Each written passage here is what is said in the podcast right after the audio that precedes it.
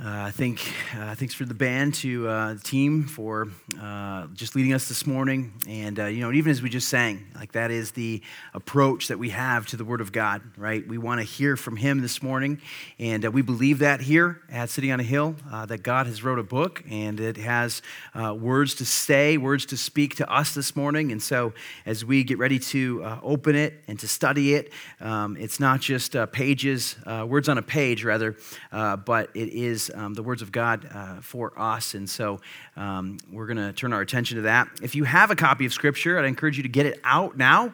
Um, you can open up to the book of Daniel. If you don't have a Bible with you, um, uh, we're not going to put all the, uh, the verses on the screen because we're, we're, kind of moving through a lot of territory this morning. So there is a, a Bible underneath one of the seats in front of you. Um, you're welcome to use that. If you don't own a Bible, you're welcome to take that. That's now yours.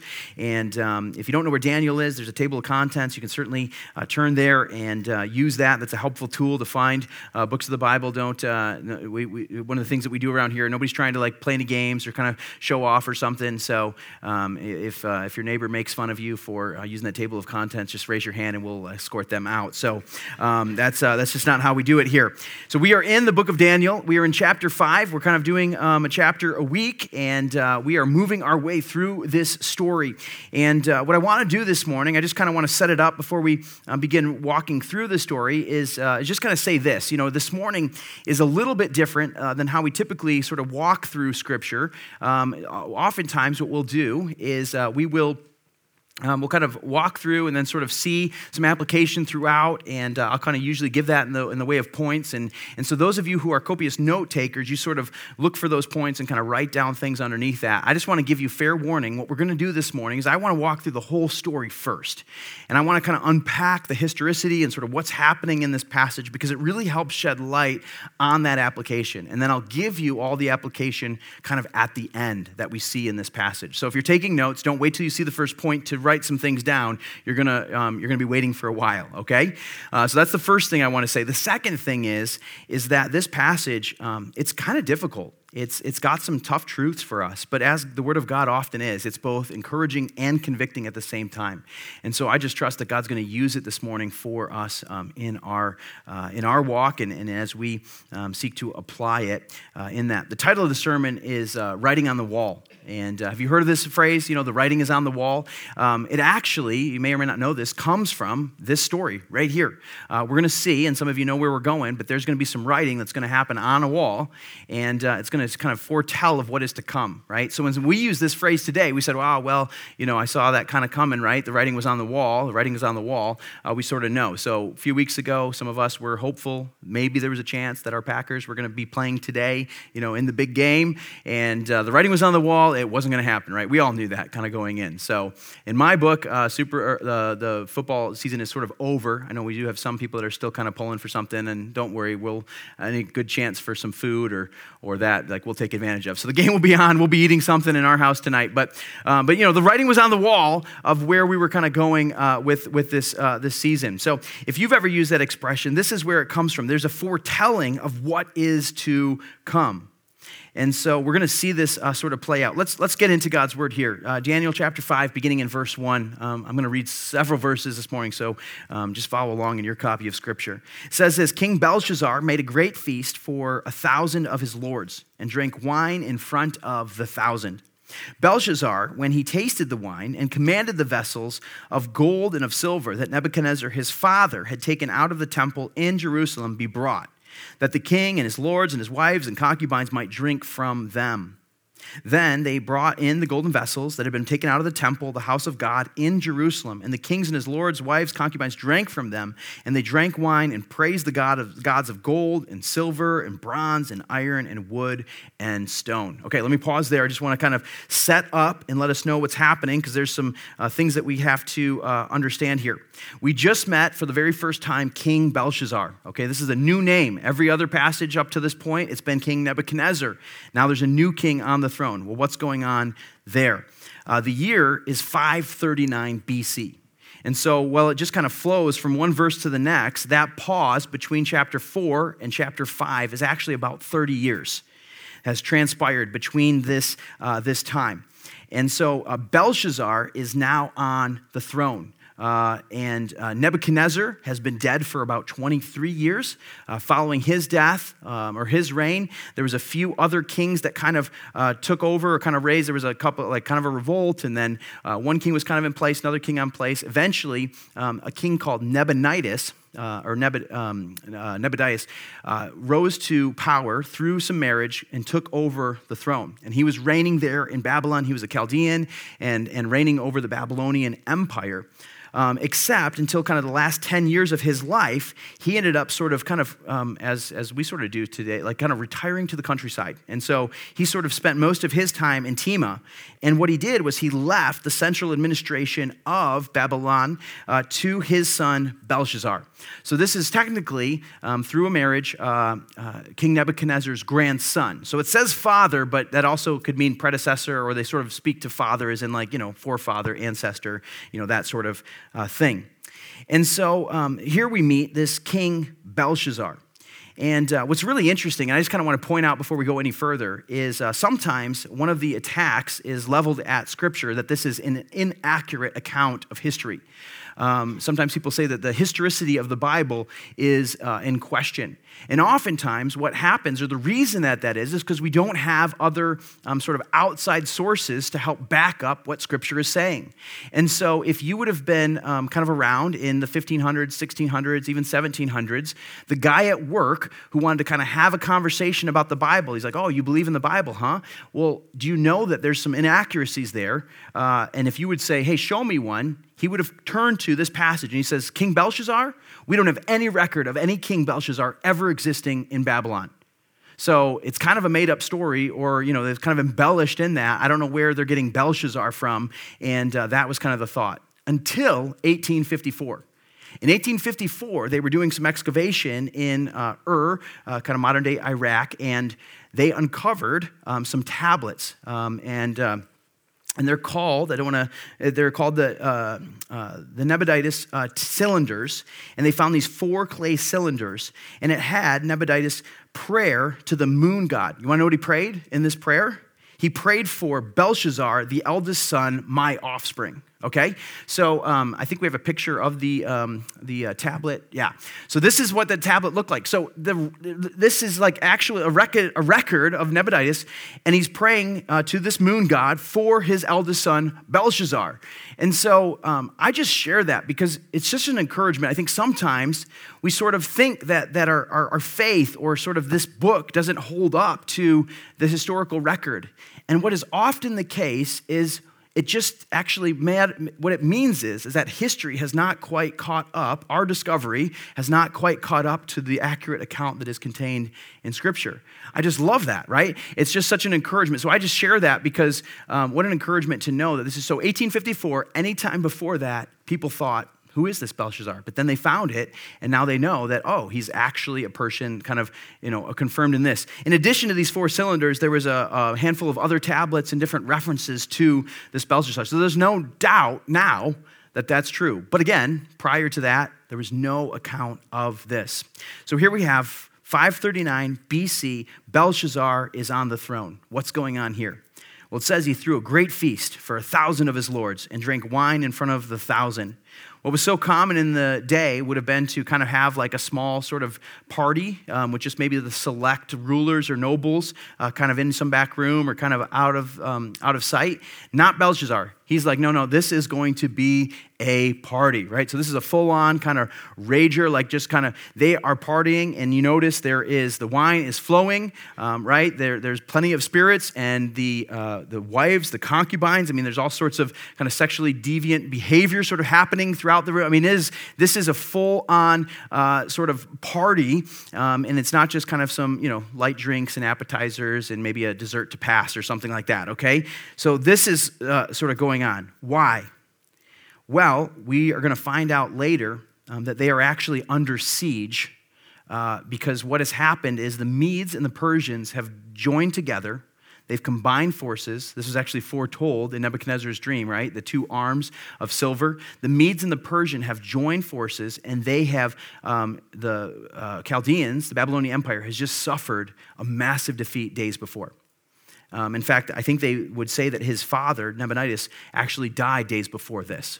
And so they have now made their way uh, to the city, and they're there um, in Babylon. They are perched outside the city walls, and uh, they are uh, kind of making their way in.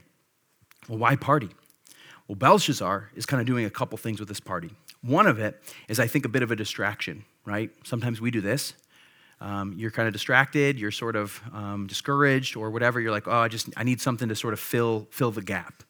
And so you turn to substances, turn to distraction, turn to relationships, people, whatever it might be. Like we see this all the time. And, and so that's sort of what's going on. Like, okay, I'm gonna just, we're gonna distract the, the kingdom and we're gonna have this party. I think on the other side, it's actually a move of power or pride this party was. See, here's what I mean by that is that those walls, uh, Pastor Jeff, uh, he unpacked chapter four, did a great job last week, sort of um, showing the pride of his uh, grandfather, Nebuchadnezzar. Um, but those walls were 50, almost 60 feet thick. In addition to that, um, they uh, have estimated that there were storehouses of food for enough food to last for 20 years. They had fresh water. The river Euphrates actually flowed into the city and so they had fresh water, they had food. So in their mind, they're like, well, we can, we can endure this army, we can endure this attack, and we can be in here for 20 years with nobody having to go outside. And so let's party. And so um, uh, I heard a pastor say that, you know, party like it's, you know, 539. And so they're, they're like in there. That's like a total pastor joke, okay? I wasn't, I wasn't going to do it, and then it just kind of came out. So I don't know, you know. Um, but but they're, they're in there, and they are just partying because they don't know how long they got, or they don't know, you know, but their, their assumption is we're good, right? We're fine. So it was kind of this, this move, this display of power. On top of it, they bring out those sacred vessels from Jerusalem right? So they're bringing out the goblets of gold and silver, the different vessels from the temple.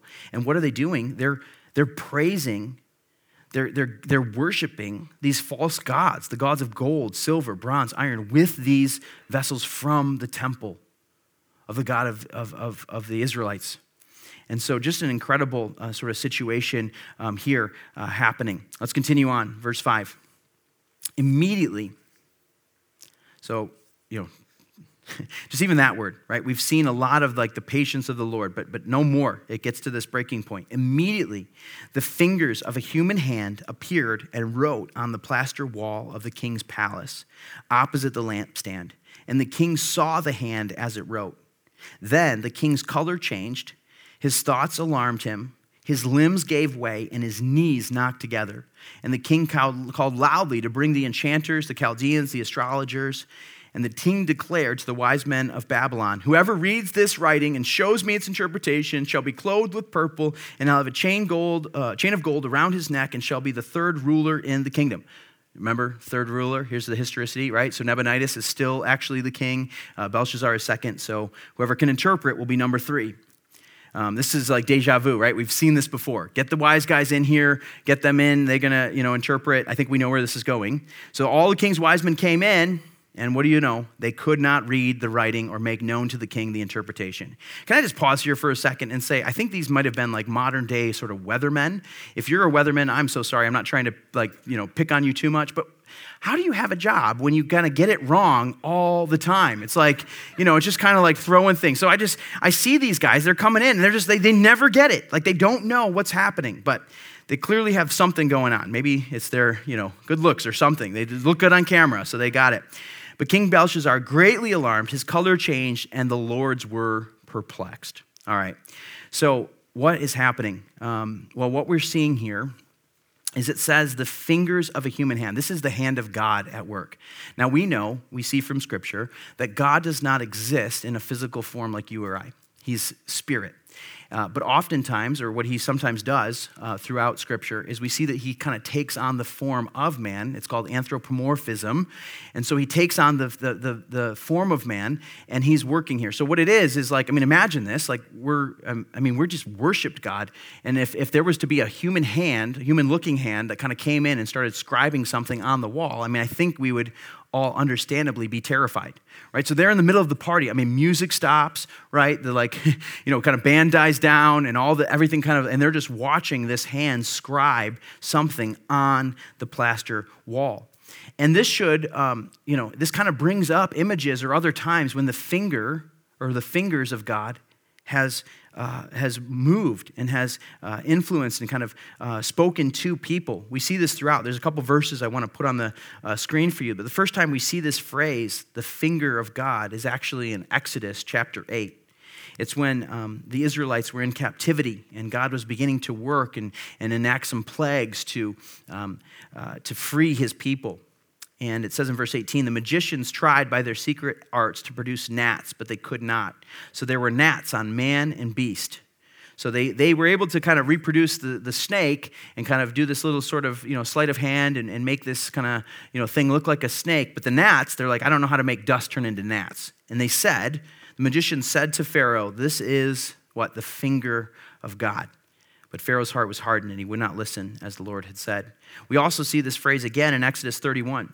Um, it's when Moses was up on the mountain and he's meeting with God. And then it says in verse 18, he gave to Moses, uh, when he had finished speaking with him on Mount Sinai, the two tablets of the testimony, tablets of stone, written with what? The finger of God.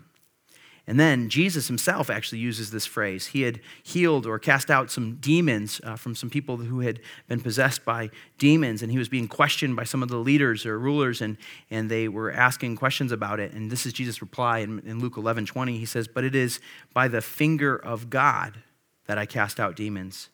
Then the kingdom of God has come upon you. If it's the finger of God, then, then the kingdom of God is here right?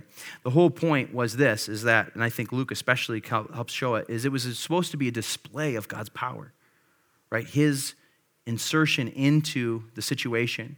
And what he's doing by writing on this wall was to show that, no, no, this is my kingdom, right? I am on the throne. I am in control. And so he interrupts the party and he has a message for not just the king, but for the entire empire and he writes this message. And so the king, obviously, he is um, kind of scared. Verse six, let's go back to that. I just kind of I love when the Bible sort of gives us these little um, little fun things. You know, he says the king's color changed, right? So he's kind of like pale, like white as a ghost.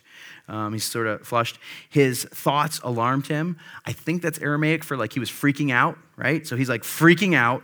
And then this is like the text is super gracious in English. His limbs gave way.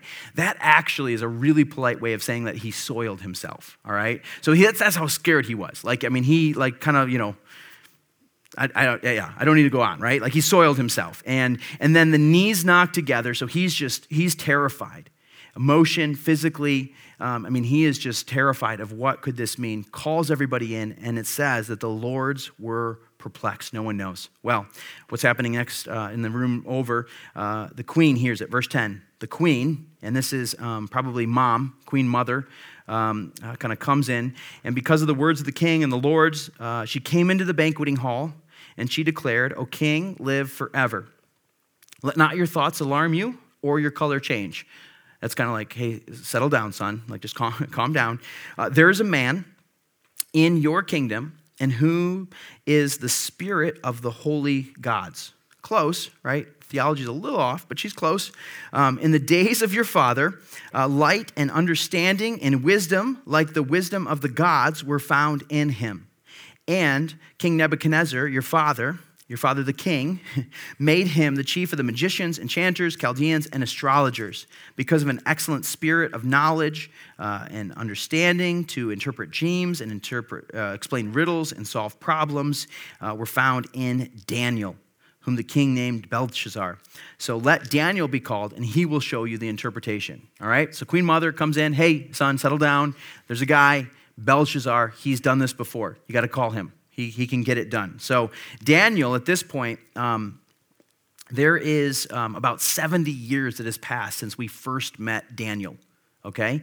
So when we first met Daniel, he would have been a young teenager, maybe 14, 15 years old. So Daniel has now been in the kingdom and around for 70 years. He's in his mid 80s and um, he's kind of retired. Obviously, he's sort of kind of been off or out, out of the um, kind of rotation with these uh, magicians, but they find him and they bring him in. Verse 13 Daniel was brought in before the king, and the king answered and said to Daniel, You are that Daniel, one of the exiles of Judah, whom the king my father brought from Judah. Now, this is, let's not miss this, this is a little subtle dig on Daniel. He's like, let's just remember, uh, you know, Jew, uh, who you are, right? You're one of those from Judah, right? The exiles. Let's just like, are, yeah, right? Are you reminded of that? So he's just kind of trying to kind of put him in his place a little bit. But he says, I've heard that you have the Spirit of the gods is in you, and that the light and understanding and excellent wisdom is found in you. He's like, My wise guys couldn't do it. Uh, they couldn't tell me the interpretation, and so can you uh, give me that? I've heard that you can give interpretations, solve problems. If you can read this and give it, you know, then I got I got some reward for you. You get the, the purple cloak, the gold chain, and and uh, third ruler in the kingdom. Now, before we are too hard on the um, uh, these, these wise men, um, I think it's maybe helpful to understand how this was probably written. And um, this is not exactly how it was written, but it's kind of like this is sort of our best understanding of this. If we can put this up here, um, it. Uh, uh, what was so often kind of the case with Aramaic and, and the Hebrew is that they would um, they wouldn't have vowels and they would just write the consonants.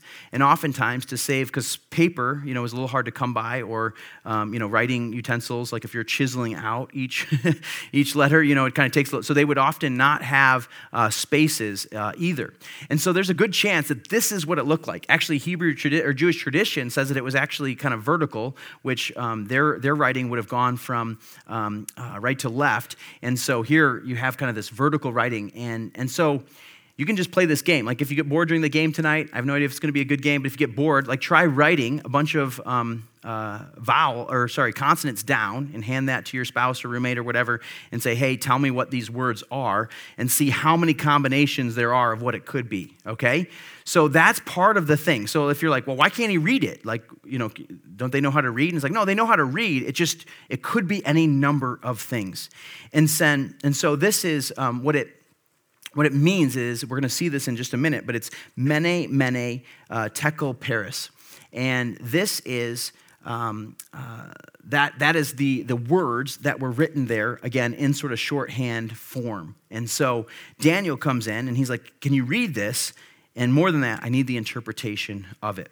Before Daniel does read it, though, he answers him. Um, not the same sort of honor that Queen Mother was showing. Look what he says, verse 17. He says, Let your gifts be for yourself and give your rewards to another. He's like, I got no, no need for your gifts, king. He says, Nevertheless, I will read the writing to the king, and I will make known the interpretation. Before he does, though, he reminds him, and I'm going to just kind of summarize this part, but he reminds him of, do you remember Grandpa Neb? Do you remember what happened to him? Remember how he was prideful and he thought his kingdom was all that, and God humbled him?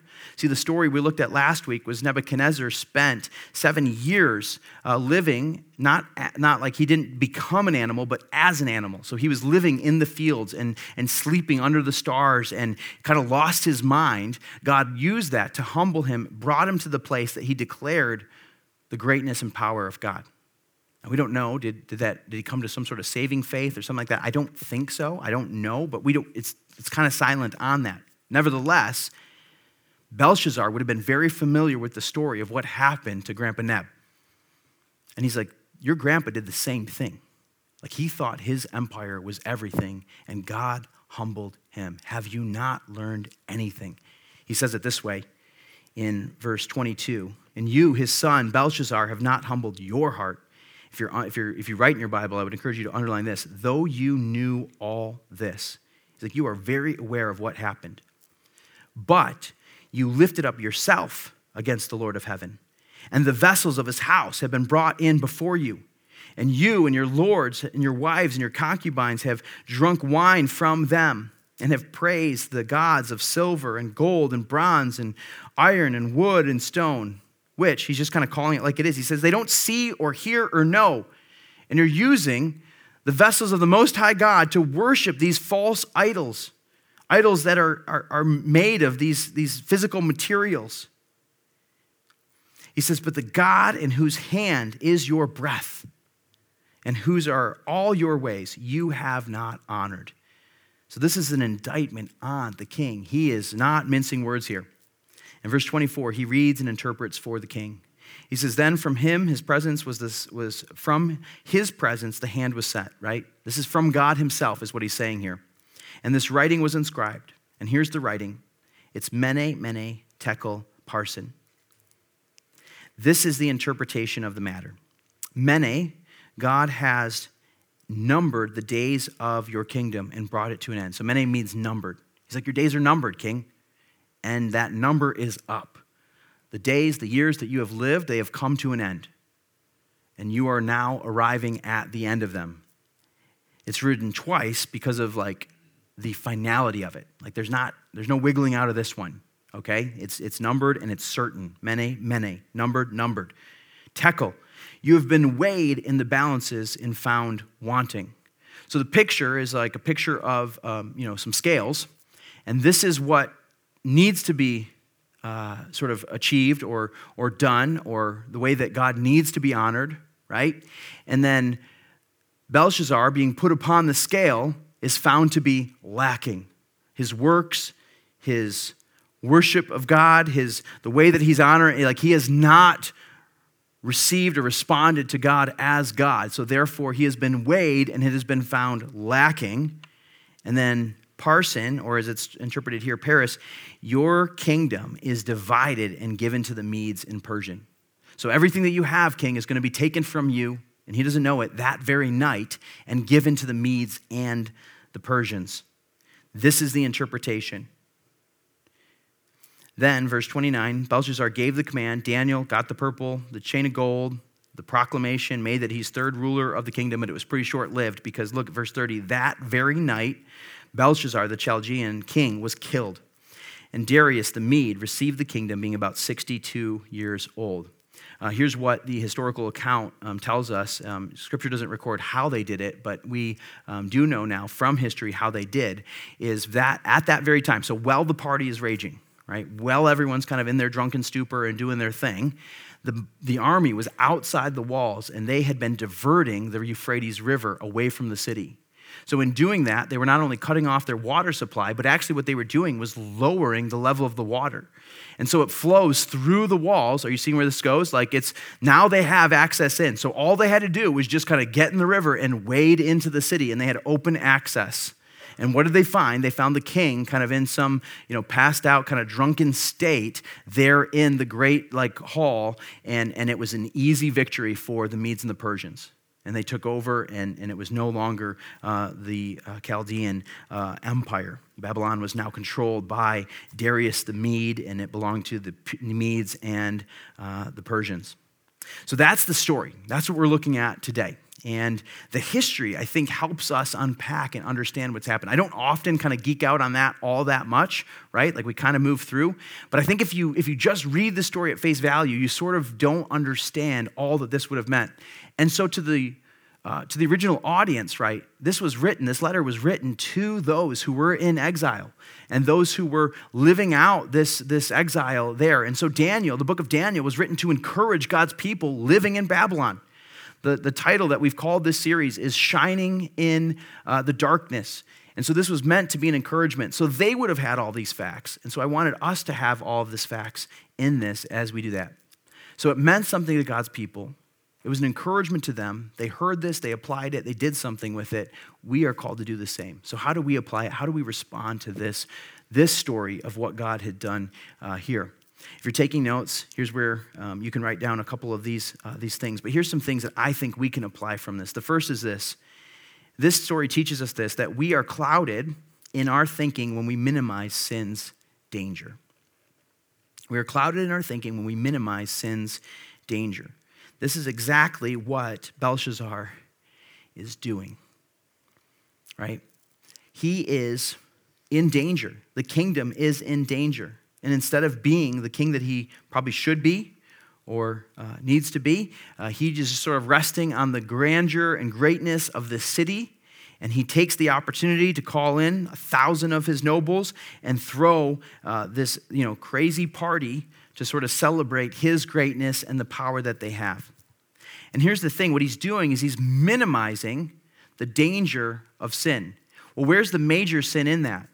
The party certainly, you know, there's, there's behavior there that is not righteous living, right? It's not how God, I mean, you know, the, the concubines, I mean, we call that today sex trafficking. I mean, these were slaves that were probably taken from uh, Jerusalem or other places and forced into, um, you know, there was sexual acts being done with these against their, uh, their desire. And, and, and this is certainly sinful, but more than that, Even more than that, what was happening was these vessels, right? These, these utensils, they were, um, Leviticus speaks of it, they were created for worship in the temple.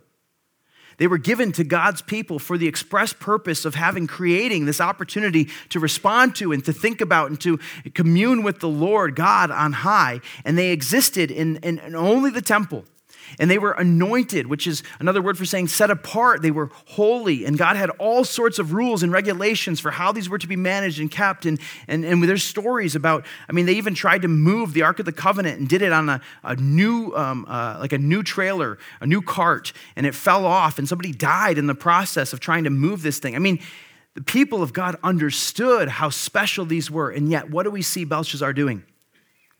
He brings them in and they're not just using them in like a flippant way, they're actually worshiping foreign gods.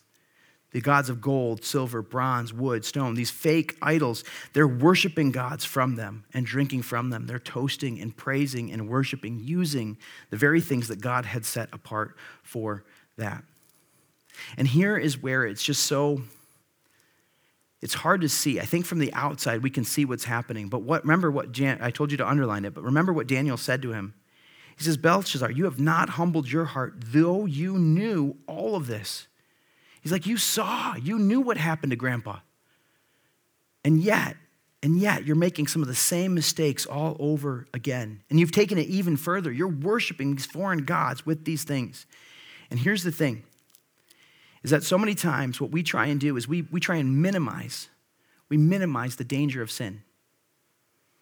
I mean, when you tell a small lie, what do we call it? A white lie, right? Um, it's just like a simple, uh, you know, just, uh, well, I just, I, I, left, I left some parts out, or we did this. We are so good at taking things that God has clearly said are sin and unrighteous and to be avoided and to be done, and we try to minimize what it is. And we're like, well, you know, that, I'll just ask forgiveness, or, or that, that can't really be that way today, or something like that. We minimize the danger of sin. And when we do that, you have to understand that our thinking is clouded in that. And some of you, maybe you understand, or you can look back and you can see times in your own life when you've been clouded in your thinking and you've minimized the danger or the effect of sin in your own life. Sometimes when we're on the outside looking in, it's easy to see. We're like, how could they do that? How could they choose that? Don't they see? Don't they know what danger they are in? Right? Does Belshazzar not know? Like, I mean, some of us, we're reading this and we see him bring out these vessels and we're kind of like, ooh, that's not going to go good, right? Like, we're like, that, that is not, whoo, like, that is not good. If you've read anything in Scripture, you know that this is not going to end well for him by doing this, right? It's so obvious for us. But yet, how many of us, the same thing, we have stories of those around us who have made choices and we see the effect of their choices, and yet we make the same choices. This book is full of example after example of people failing to choose, failing to follow God's commands, and we see where it takes us. We see the danger of what sin is, yet we're like, I'm just going to try it my own way, anyways. And so we have to be careful. I think it's something, it's not the main point of this passage, but I think it's certainly something that we can walk away with and we can see Belshazzar and we can say, let's not have the spirit of Babylon in our own hearts, right? He's trying to build his own kingdom. He's minimizing sin. And in the process, his clouding, his, his thinking is clouded, and he doesn't even understand or fully, um, you know, he's not taking account of what he's doing in that example. And he had the example to go with. Number two, Write this down. We are hurt by our own actions when we misuse God's gifts. Make no mistake, God has given good things to each of us. Especially, especially if you are a follower of Jesus, He has entrusted you with special, uh, unique uh, gifting. It's the gifts of the Spirit, the fruits of the Spirit that have been uh, given uh, to you and we are to use it to build God's kingdom. Yet, how many times do we use or misuse uh, God's gift for other things? See, the truth, the church, that we need to understand is when we do this, we are hurt by it. We've said it many times. If we choose to sin, you're choosing to suffer. When we misuse, when we choose to misuse God's good gifts, we are choosing to hurt ourselves in that process.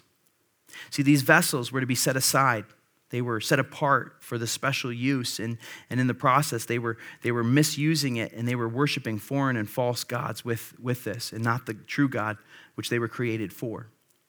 So, how about us? How, how, how are we doing this then? I don't, I don't think you have some you know, gold goblet at home that you're kind of using in this way. So, what are the things that we have, the good gifts that God gives us? Well, one that I was thinking about is, is just even our time you know each of us you guys we all have it's kind of cool. Like we might have different like amounts in our bank account but all of us have the exact same amount of time every single day. We're all given the same amount of hours the same amount of minutes. And the question is how are we using that time that we've been given? Right? Like we can use that time to be in relationship with to get to know and love our God. We can serve Him with the time that we have. We can encourage and bless others through that time. Yet, if we're honest, how much of our time is spent sort of building our own kingdom and, and, and, and doing our own thing, right? And giving ourselves to, um, uh, to things that are temporary and, and, and, and will, will uh, run out. Now, don't, don't mishear me, okay? What I'm not saying is you need to be in church every day every hour of every day, every week, or you need to be in your Bible. When you're not in church, you need to be in your Bible. Like that's that's not what I'm saying. That in fact, that's kind of what has been said in past. Some of you maybe grew up in kind of religious circles where it was like this legalistic sort of approach, like you got to be in church on Sunday night, Wednesday night, um, and and Sunday morning, you know, and then when you're not, you got to be like. That's not the idea. But what it is is that all of our time, all of our days, are a gift from the Lord. And where is He? What part is He playing in it? If we're honest, I think many times we, we kind of set him aside and we're working and focusing, using our time to build our own kingdom and do our own thing. And what I'm telling you, what I think the text is telling us, is that when we misuse the good gifts of God, that we end up hurting ourselves. It's ultimately the thing that we're seeking is not what we're ultimately getting from that. And so I think we can use the gift of God's time uh, in different ways. Let me give you another one. I think our talents. Uh, our talents are a good gift that we have from the Lord. So many of you have things that you are uniquely qualified and wired with. And again, similarly, we often use those talents to uh, kind of earn an income, which again, not bad. I think God gave you that so that you could take care of yourself, take care of your family, build a home. That's great. But we sometimes take it a step further, right? And we try and amass importance or value or even extreme wealth out of our our talents just so that we can kind of build up our kingdom. And the question is, what unique wiring and gifting has God given you that you would be able to bless others with? How are you using that to build up God's kingdom in the church? How are you using it to bless those that are around you and pouring out to others? You know, sometimes I, I, I and I get this, so, so don't hear me kind of use this in the wrong way, but some of you, you know, maybe do something, you're really talented at something, and so you do it for your job. But then there's times that, you know, I've approached people in the past and I said, hey, could you use that for the church a little bit? I'm not trying to take advantage, right? I'm not trying to get some like free stuff for what we should be paying for. I'm just saying, can you like use your gifting, your expertise, your your talent? Could you use that and serve the Lord with it? And like, well, I'm kind of tired. I do that all week. Can I do something else? It's like, yeah, but you're not as good at that. Like you're you're good at that. Like why don't you use that, right? And so I just think I just think we need to think about it. That's all I'm saying is that I think we need to like ask the question, are we hurting ourselves by misusing the good gifts that God has done? Are we whose kingdom? This is a good question. Whose kingdom are we building with those? Are we building ours or are we building into the kingdom of God? The last thing I would say, this is another example of this, is just even our physical bodies. Sometimes I don't think we often, you know, give our, our physical bodies the respect or sort of the attention that I think they, they should have. See, God made us not just as souls, he made us as um, embodied souls, like we, we are given our physical body. God cares a ton about the physical body. He actually came, He cares about that body so much that He came in the form of a physical body, right? He gave up His physical body for us on the cross. And so, even our physical bodies are um, a place and a, a, gift from the Lord that we need to uh, think about. How are we using and stewarding and, and, and, and, and, and worshiping the Lord through this? the things that we take into our body, the things that we do with our body, the way that we take care of our body. I mean, all these things. Are we, are we taking advantage? Are we uh, sort of building our own kingdom or doing our own thing, seeking our own pleasure or sort of our own way of doing it? Or are we looking to God's word and saying, okay, God, what have you told me? How have you instructed me in your word to use my physical body to build and sort of pour into your kingdom? And the reality is this is that when we misuse the good gift of God, which I think our physical body is a gift of God, it's given to us for a time, right? This physical body will pass away. How are we using it now? When we don't, when we misuse it, we are actually hurt by our own actions in that. Let's continue on. Let me give you the third thing. It's this that we are drawn to our God when we experience his patience. One of the things that we see in the story is that we are drawn to our God when we experience his patience. You know, when we get to this part of the story, it can, I said at the beginning, it can feel a little bit uncomfortable. Why? Well, because sometimes we don't like seeing the righteous hand of God's justice. Belshazzar dies, his life is taken from him, his kingdom is destroyed and divided and overcome. And there's part of us that, like, if you step back and you're like, man, he was like a bad dude, like, we can, like, kind of cheer for that. And we're going to talk about that in a second. But there's the other part that's like, well, what if you're him? Right? Like, did he have enough time? And the reality is this is that he was given so many opportunities to respond. You have to see this here. This is a picture of God's patience, even for a pagan, evil, wicked king. We see God's patient hand at work in his life. How? Well, he had the example of his grandfather to look at. He saw that. Daniel has lived in this kingdom and has been doing his thing for 70 years there. And so that's why when we get to verse six or five and it says immediately the fingers of God, it's like that the time for patience was over. God had been amply patient with him. And so here's the thing that we should be encouraged by is that God is so, so, so patient with us. He's doing the same thing. There's so many things that God has put in your life that He has, uh, maybe He hasn't like scribed on your wall at home, but He has given you so many warnings and, and, and repeated commands and reminded you of things. And He's saying, hey, don't you get it? Like, even though you've seen all of this, like, don't you get it? And sometimes what we have to step back and understand this is the patience of God at work. I'm so convicted as a parent sometimes because what I do with my kids is I get frustrated when I have to repeat commands right? If I give an instruction or tell them something, I've shared this before. This isn't the first time I've talked about this, but I'll talk to my kids and I'll be like, hey, can you do that? And then they don't do it or something doesn't, you know, it's like, hey, I already told you. Like, why am I having to say it again? And there's part of me that gets frustrated if I have to say it two or three times. I actually shared this in the first service. Um, uh, it's actually gotten to the point where my kids, when they ask me questions multiple times, um, I've just started to employ some uh, technology, you know, to help answer this. And so if my kids ask me multiple times, I, I program something into our Alexa where they go and they say to Alexa, Alexa, my parents said to ask you. And she will respond, the answer is still no, right? Like, okay. So sometimes they'll ask and I'll be like, hey, can we do this? And I'm like, go ask Alexa. Alexa, my parents said to ask you. Answer still no. Answer still no. And you know, just ask her again. Ask her again. You know, just like I just program it in, right? But here's the thing: I get frustrated. My poor kids, right? I know they're like I heard like oh like yeah they're they're fine. Um, but here's the thing: is like I get frustrated with them if I have to repeat a command. But I got to tell you, there have been so many times that I'm so convicted in that moment because I'm like, man, how patient and how gracious is God to me? Because I'll tell you what, my Heavenly Father does not wag his finger at me, and he's not sitting there, hey, I already told you twice. Why do I have to tell you again? Right? He tells me a third time, a fourth time, a fifth time. God is so patient with us, right? He is so, so, so gracious, and he tells us so, so, so many times. But here's the reality sometimes we are so, so, so stupid that we do not listen to all the warnings that he's giving us. And so maybe for some of you, maybe this is what you need to hear today is that God is being patient, but his patience does have an end. He is trying to get your attention, and he has warned you, and he has warned you, and he has warned you, he has warned you, and you don't want to push up to the side whether you don't get any more warnings.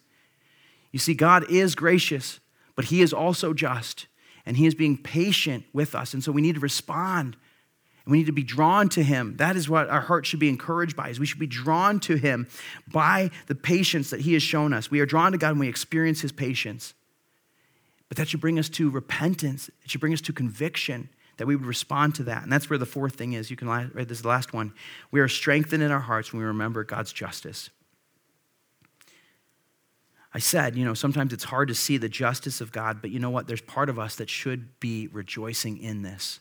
Let's remember who this was written to. This was written to God's people, exiled, far from home, in bondage, in slavery, in captivity. And they were watching unrighteous kings right? Wicked rulers, evil lords ruling over the land and seemingly getting away with all of it. And so they're watching and they're like, God, where are you? What are you doing? We are your people. Have you forgotten us? And what happens in this moment is the people of God are encouraged because the hand of God, is justice is shown in this place. And an evil king gets the justice that he deserves. And again, we need to make no mistake by this is that we can be encouraged by that. Listen, we rejoice. We take no joy when we see the unrighteous suffer the consequences of that, right? Our heart should be broken of it because here's the reality. Here's the reality is that this is the place that all of us deserve. You know what? God could scribe the same thing in front of all of us and it would apply in the same way. Numbered, numbered, weighed, divided. That's the inscription against all of us, right? Our days have been numbered. We have an end of our life here. And God knows that day. He knows how many days we have. And on our own, by our own merit, by the things that we choose to do and the way that we choose to live our life, really, when we're put on that scale, we are found lacking. Our life does not measure up to the glory and the holiness of God and what He's called us to do. And so when we are weighed in the scales and the balance, we are found lacking. And because of that, our kingdom, the thing that we're trying to build, is taken from us and divided, right? But this is where the good news of Jesus Christ changes the story. Because our days are numbered, He stepped in and He paid the penalty for our sin upon that cross. And now, instead of our merit and our own pleasure, when you put your faith and your trust in Jesus and you look to Him and what He's accomplished, the scale measures out because it's Him who's on that other side. He is the one who is His good works, His perfection, His uh, obedience to the law is weighed on our behalf, and we are found not lacking, but we are found um, in favor with God. We are seen as, as righteous in His eyes, and because of that, we are not taken from, our kingdom is not taken, but we are, we are invited into His kingdom, and we live with Him in eternity. See, this is the good news that we have. And so, listen, we can be strengthened in our hearts. We remember God's justice because God is just. But we can also rejoice at the same time because he wasn't, he didn't just pour out his justice on us. Rather, he sent his son, whose God's wrath and justice was poured out on our behalf so that we don't have to. He took it on himself. We deserve none of that. And yet, God did that for us. See, this is the good news of the gospel. This is what we would invite you into. If you've never responded to this truth, if you've never believed in God's work on behalf of you, then this is what Jesus has done for you. This is not just for somebody else or anyone else. This is for you. This is what God has done, and this is the story that He is inviting us to. So, listen, church, we are drawn to Him because of His patience. But then when we see His justice poured out on not us, but on His Son, we respond with repentance and with a following of Him as Savior and Him as Lord. And this is an invitation to all. He says, listen, you don't have to go to that scale by yourself. You can look to Jesus and you can count on His work and His righteousness to be added to your account. Let's pray.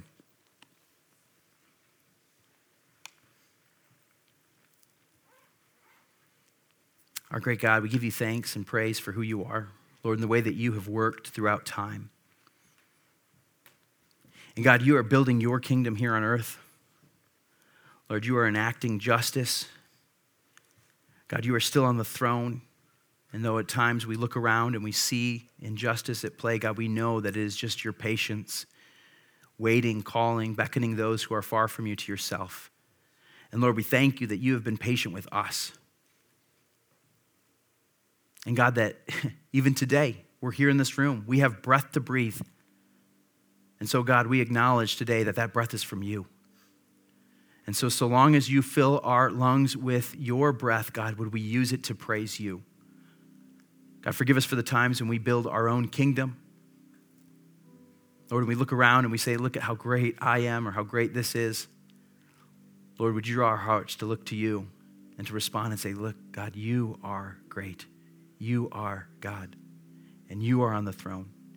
And so, Lord, we respond in worship to you. We give you thanks for all that you've accomplished on our behalf through Jesus, your Son. Lord, we were not worthy. We did not deserve it, but God, you did it anyways. And so we give you thanks for the life that you offer through your son Jesus, and we respond in worship to you. God, be exalted here in our hearts. God, be exalted here in our church. God, would you receive the praise that you are due? In the name of your son Jesus, amen.